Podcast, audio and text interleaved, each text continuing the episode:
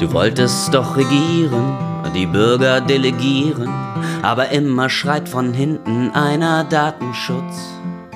Du wolltest doch die großen Fragen unserer Zeit mal klären, aber irgendeiner schreit da ständig Datenschutz.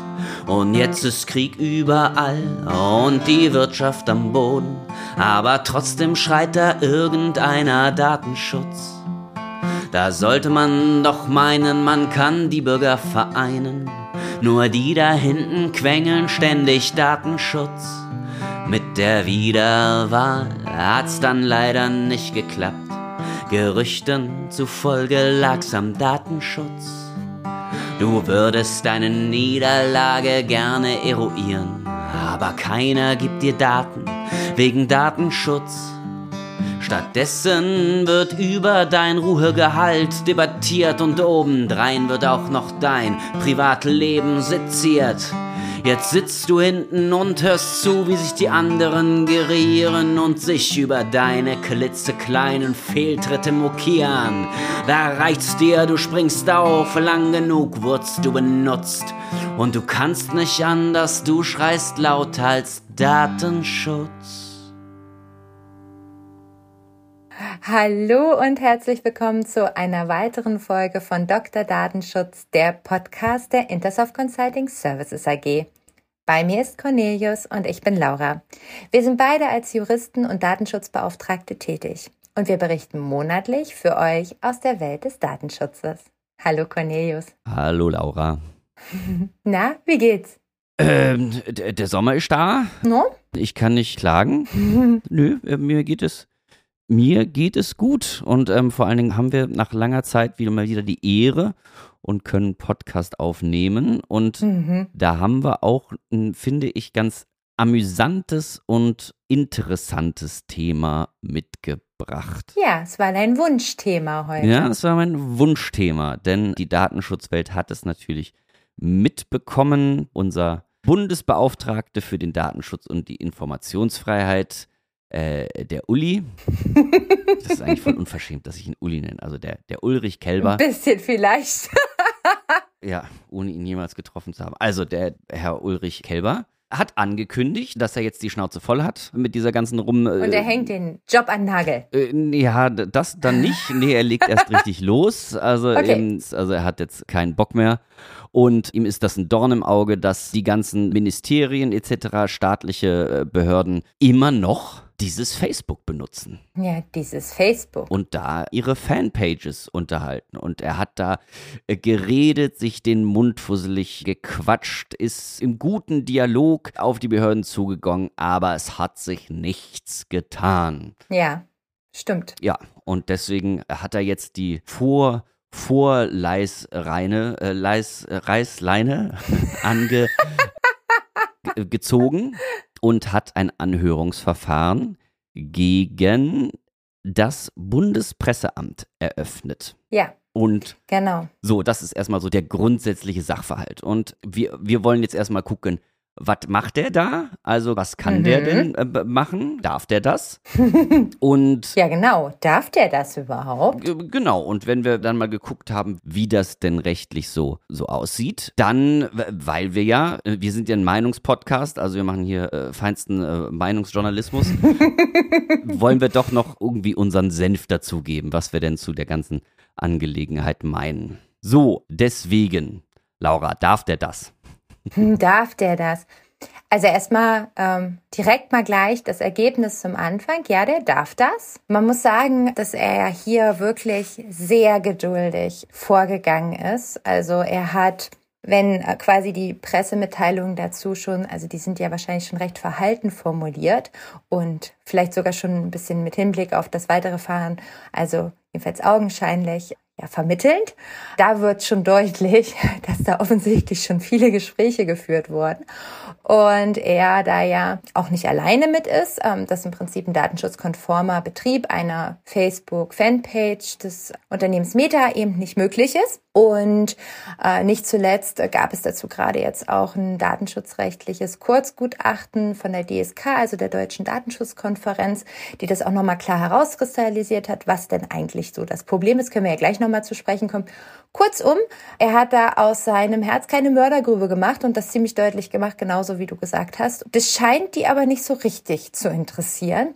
Das heißt, im Prinzip gab es erstmal im Rahmen einer Konsultation die Datenschutzgrundverordnung normiert das in Artikel 36 räumt ähm, den Behörden hier Konsultationsrechte ein. Ich gehe davon aus, dass das in dem Rahmen war.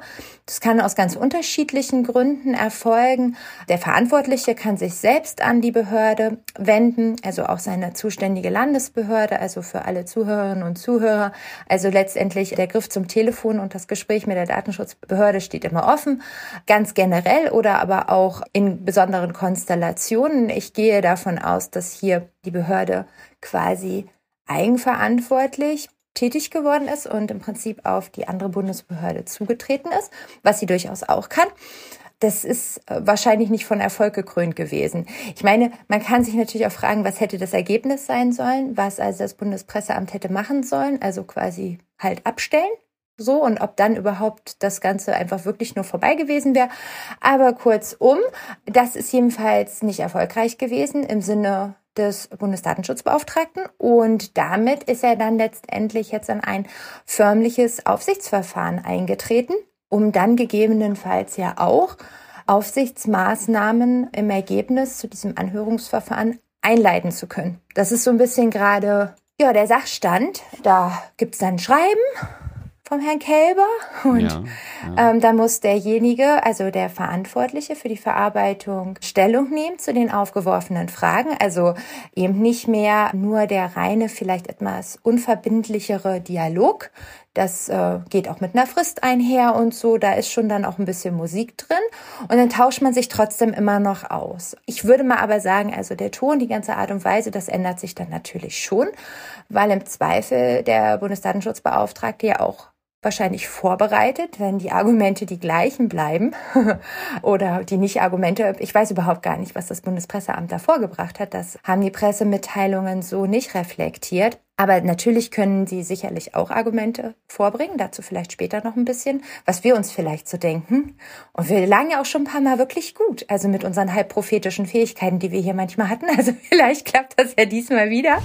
Aber also das ist so ein bisschen der Sachstand. Und also diese Schritte kann er erstmal machen und dann befinden wir uns im allgemeinen Verwaltungsrecht, Verwaltungsverfahren, was dann läuft gegebenenfalls. Genau also was heißt nicht gegebenenfalls, sondern was dann da läuft. Und das richtet sich nach dem allgemeinen Verwaltungsrecht ähm, primär und äh, jetzt erstmal nicht nach irgendwelchen speziellen datenschutzrechtlichen Regeln. Genau. Und dann hat er mehr oder weniger. Also das heißt, wir haben, wir haben hier klassisch Verwaltungsakt, ja. Verwaltungsgerichtsordnung, äh, Verwaltungsverfahrensgesetz genau. und so und ja. das ganze Sammelsurium hoch und runter. Okay. Genau, also das ist ja jetzt erstmal so ein, ähm, das ist ja ein Anhörungsverfahren. So. Und in dem Verfahren, ja, bekennen beide Seiten förmlich, wo sie stehen, wie sie ihre Positionen rechtfertigen. Und normalerweise, also ich habe mit dem Bundesdatenschutzbeauftragten noch nicht im Schriftwechsel gestanden in der Vergangenheit, aber ich gehe davon aus, dass das Vorgehen ähnlich ist, so wie man das eben auch von anderen Behörden kennt. Und das kenne ich ganz gut. Und ich gehe mal davon aus, dass da also erstmal also eine Rechtsposition von der Behörde deutlich gemacht hat, wie sie sich das vorstellen, worin sie die Probleme sehen. Häufig im ersten Schreiben sind auch noch offenere Fragen, in denen man letztendlich eben auch argumentieren könnte. In der Theorie kann man ja auch eine Aufsichtsbehörde überzeugen.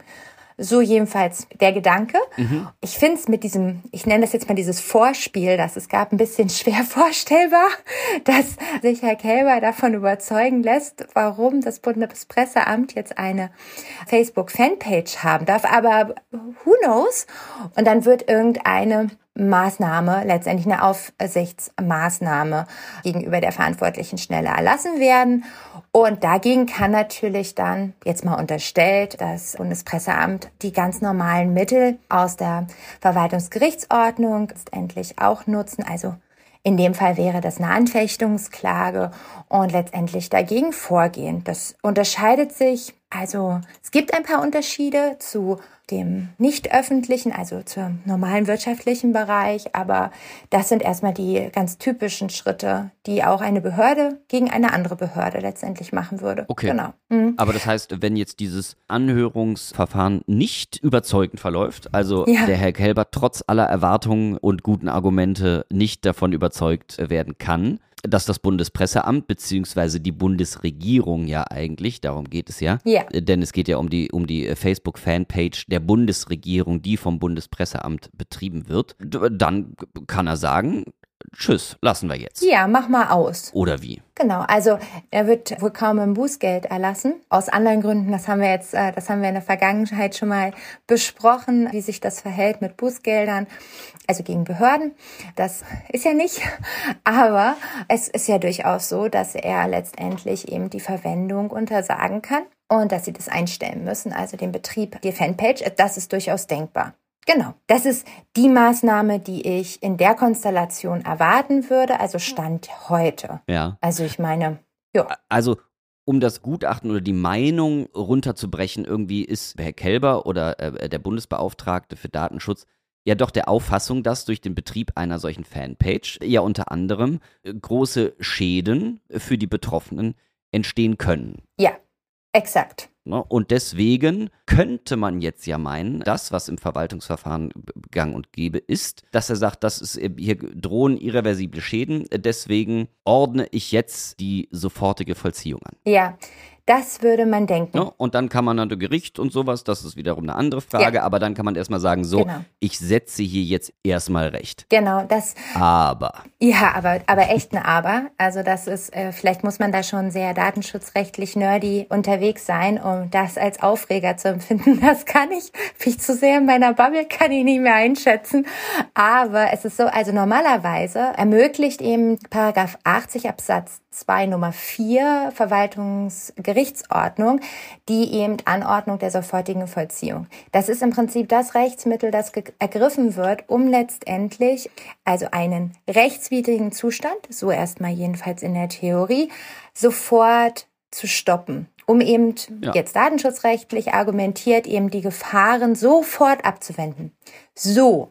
Genau. So. Denn sonst könnte ja natürlich das Bundespresseamt oder die, die Bundesregierung mhm. erstmal, äh, ne, also er sagt so, ihr macht das jetzt und dann sagen wir, nee, Freunde, wir erheben jetzt erstmal Klage. Und so eine Klage, genau. da haben wir dann erstmal eine aufschiebende Wirkung des Verwaltungsaktes. So ist und, es. Und äh, um dem Ganz zu genau. entgehen, können Behörden dann die sofortige Vollziehung anordnen aber genau. nicht hier. Nicht hier, weil nämlich im Bundesdatenschutzgesetz in äh, Paragraph 20 Absatz 7 genau diese Befugnis entzogen ist gegenüber Behörden. Also eine absolute Ausnahmekonstellation, die sich der deutsche Gesetzgeber hier geleistet hat, quasi äh, eine Privilegierung äh, ins Gesetz geschrieben hat für die Behörden das ist auch nicht ganz unumstritten. Also nicht vom Wortlaut, also das meine ich gar nicht, sondern die Konstellation, dass die Behörden halt in dieser Form privilegiert werden bei möglicherweise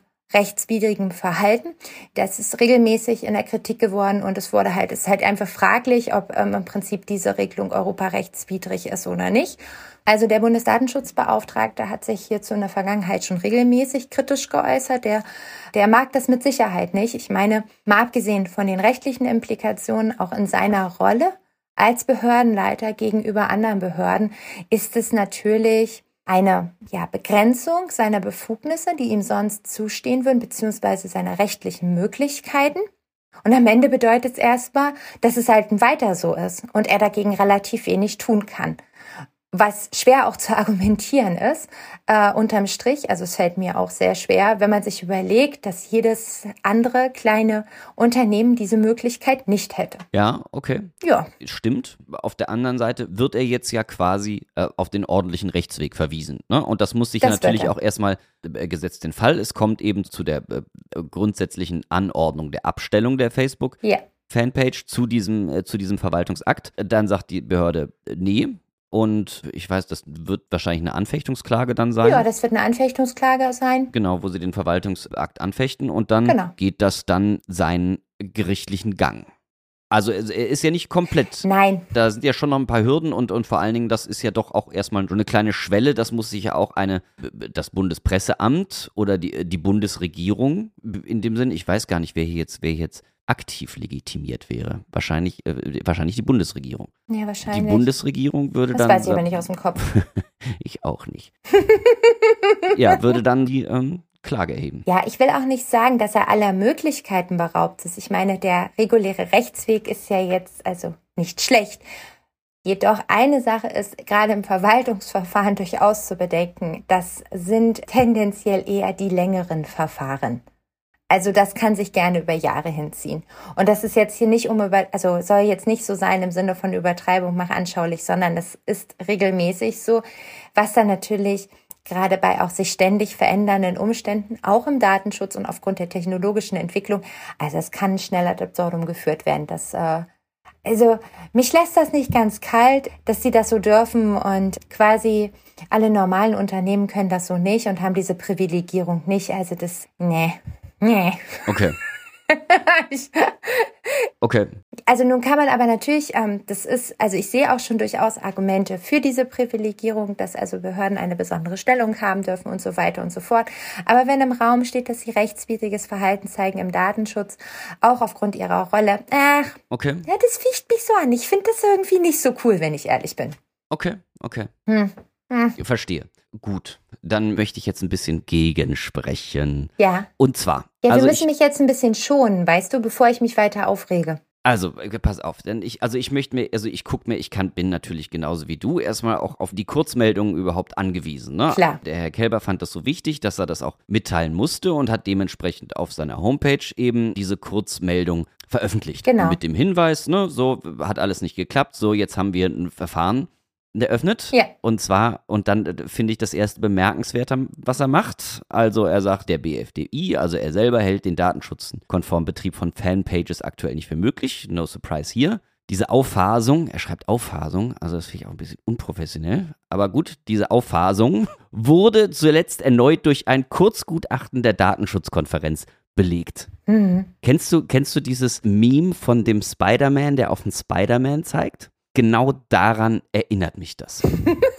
der, der, der, Herr Kelber zieht ein Gutachten heran, an dem er selber beteiligt ist. Ja. Er ist als Bundesbeauftragter für Datenschutz Teil der DSK. Ja. Und dann schreibt er quasi im objektiven Duktus, als ob das irgendeine dritte Stelle gewesen wäre, ja. die so etwas behauptet. Hm. Ne? Diese Auffassung wurde zuletzt durch ein Kurzgutachten der Datenschutzkonferenz belegt. Einem Gutachten, an dem er selber quasi als Stelle beteiligt ist. Da würde ich sagen, das ist jetzt, oh, das finde ich erstmal schwierig. Das finde ich erstmal schwierig, ne? dass man sich quasi selber zitiert, um eine objektive Auffassung zu belegen. Unabhängig davon, was in dem Gutachten drinsteht, ne, das, ähm, ja, ja. da steht hier nicht zur Debatte, aber das halte ich doch jetzt irgendwie und angesichts auch der Brisanz der, äh, der Angelegenheit finde ich das ein bisschen komisch. Okay, da will ich jetzt mal eine Lanze brechen okay. für den lieben Herrn okay, Kälber. Los, gut. Also ich verstehe deine Irritation.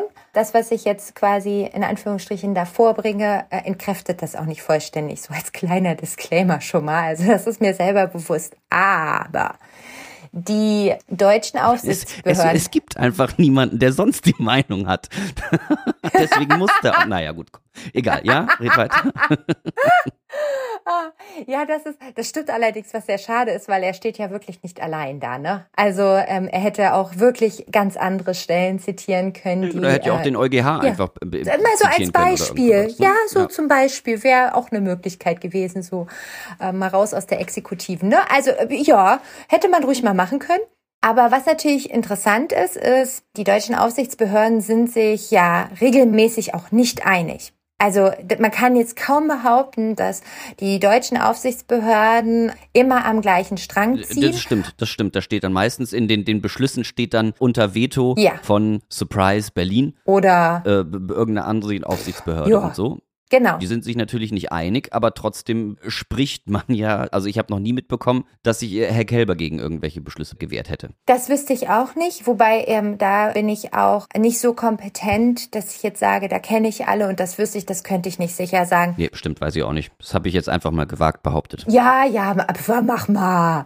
Was schon. Nee, aber worauf ich hinaus möchte, ist, dass wenn sich die deutschen Aufsichtsbehörden zu einer Sache einigen, dann finde ich, also auch in meiner Wahrnehmung hat das ein anderes Gewicht, als wenn nur eine Aufsichtsbehörde das sagt. Oder die Entscheidungen im Rahmen der DSK vielleicht auch eher knapp sind. Das hat dann immer so ein Geschmäckle. Man kann das so sehen, sinngemäß wie äh, der äh, liebe Stefan Brink das mal gesagt hat, als er bei uns zu Besuch war und sagte, hey, ist doch eigentlich ganz cool. Da kann man doch überall mal gucken. So ein bisschen Cherry-Picking-mäßig. Ich glaube, das waren nicht seine, sondern meine Worte, aber so in die Richtung.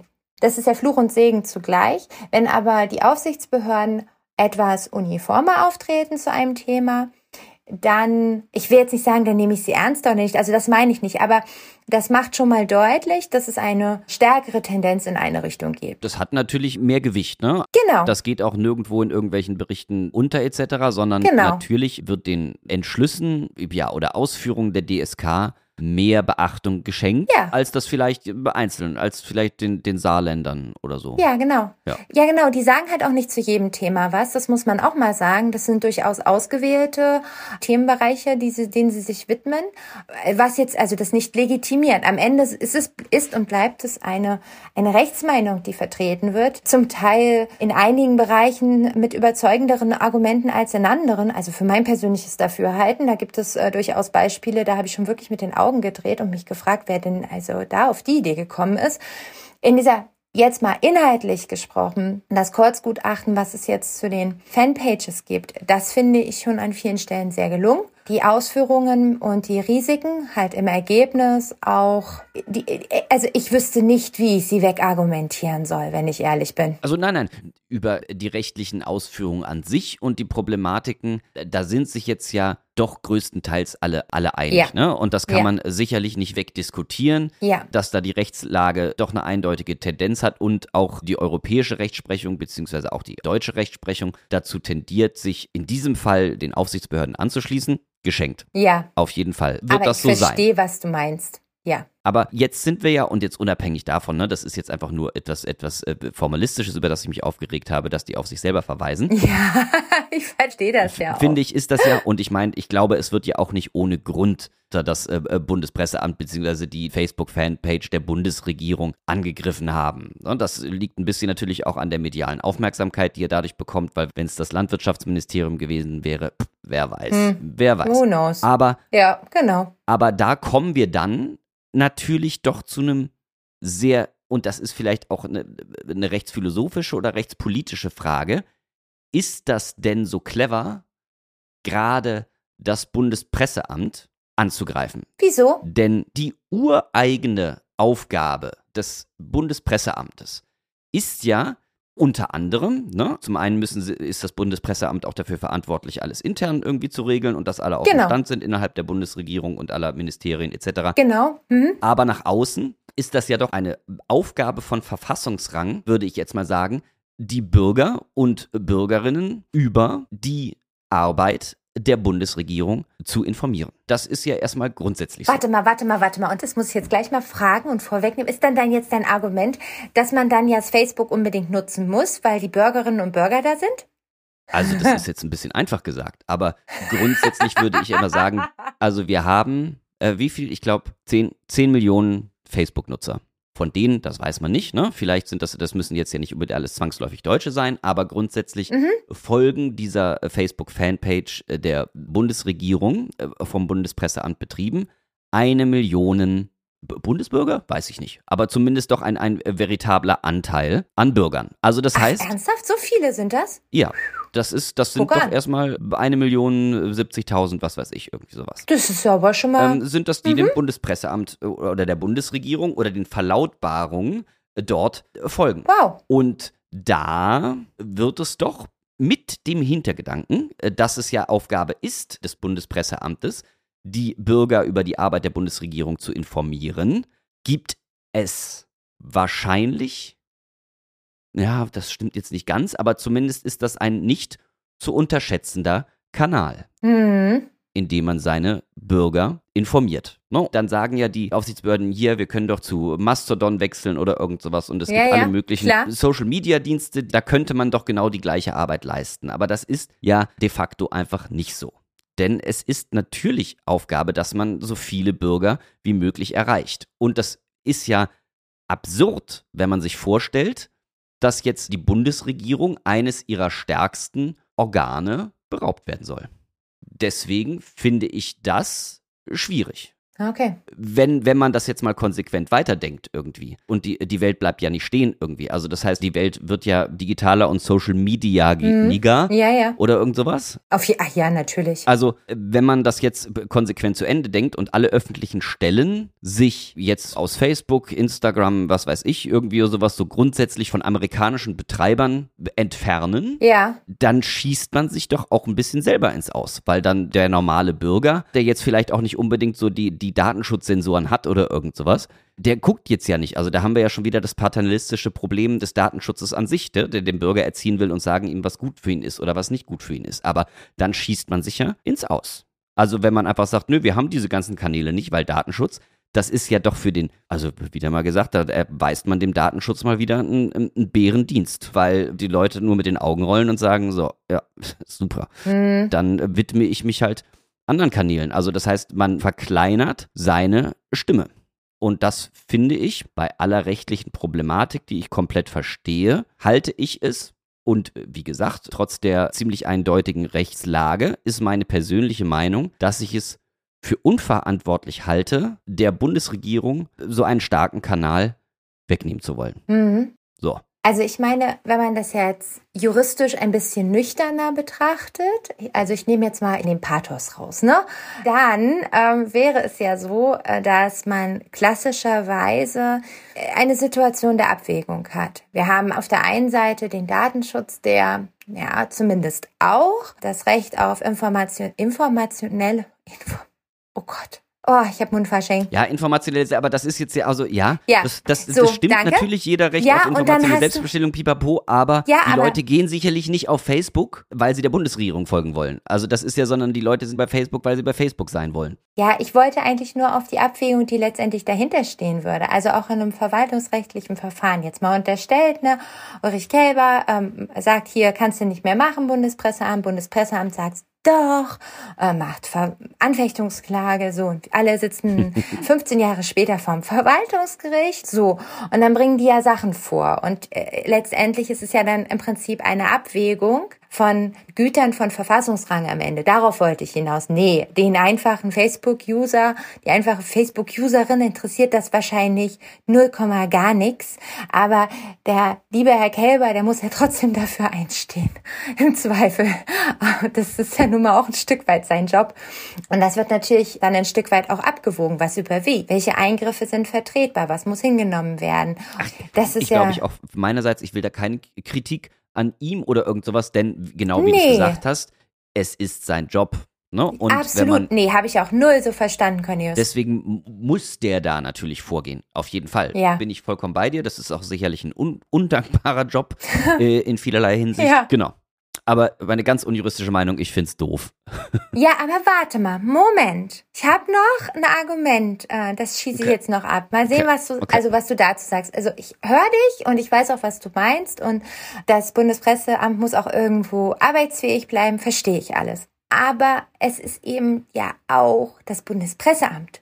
Und man könnte ja durchaus auch mal sagen, als Bundespresseamt kann man ja auch gerade als Behörde sagen, dass es eine Vorbildwirkung hat. Und es ist ja, also ich meine, versucht das mal jemanden irgendwo in der Wirtschaft zu erklären.